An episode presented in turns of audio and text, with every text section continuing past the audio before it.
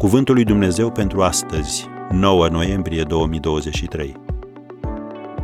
Curățat de uscături.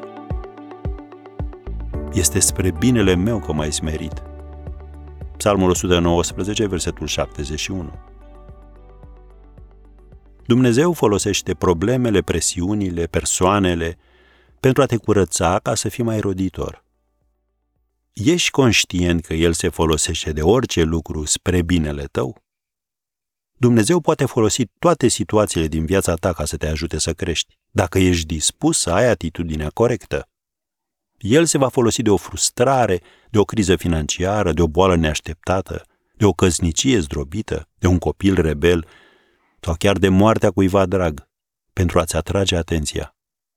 Tu spui, dar doare așa de tare. Da, tăierea e dureroasă.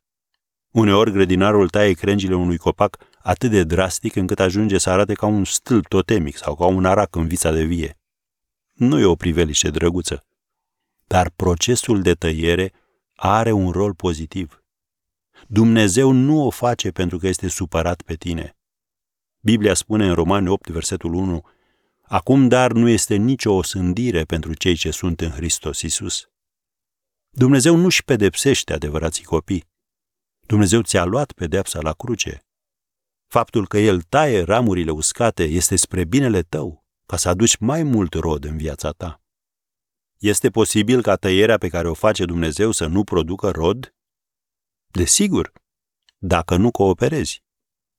Cum crezi că produce Dumnezeu dragostea, bucuria, pacea, îndelunga răbdare, bunătatea, facerea de bine, credincioșia, blândețea, înfrânarea poftelor, despre care vorbește Galaten 5, versetele 22 și 23. El produce aceste calități în viața ta prin faptul că te lasă să te confrunți cu situații și oameni care au exact însușirile opuse. El te învață să iubești punându-te în preajma unor persoane dificile. El te învață răbdarea, lăsând în viața ta lucruri care îți aduc frustrare. S-ar putea să spui, cum pot eu să cooperez cu Dumnezeu? Biblia te învață cum. De exemplu, în 1 Tesaloniceni, capitolul 5, versetele de la 16 la 18. Bucurați-vă întotdeauna, rugați-vă neîncetat.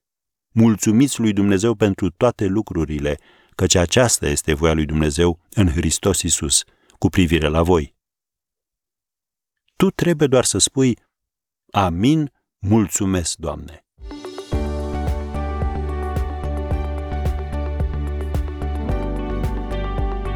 Ați ascultat Cuvântul lui Dumnezeu pentru astăzi, rubrica realizată în colaborare cu Fundația SER România.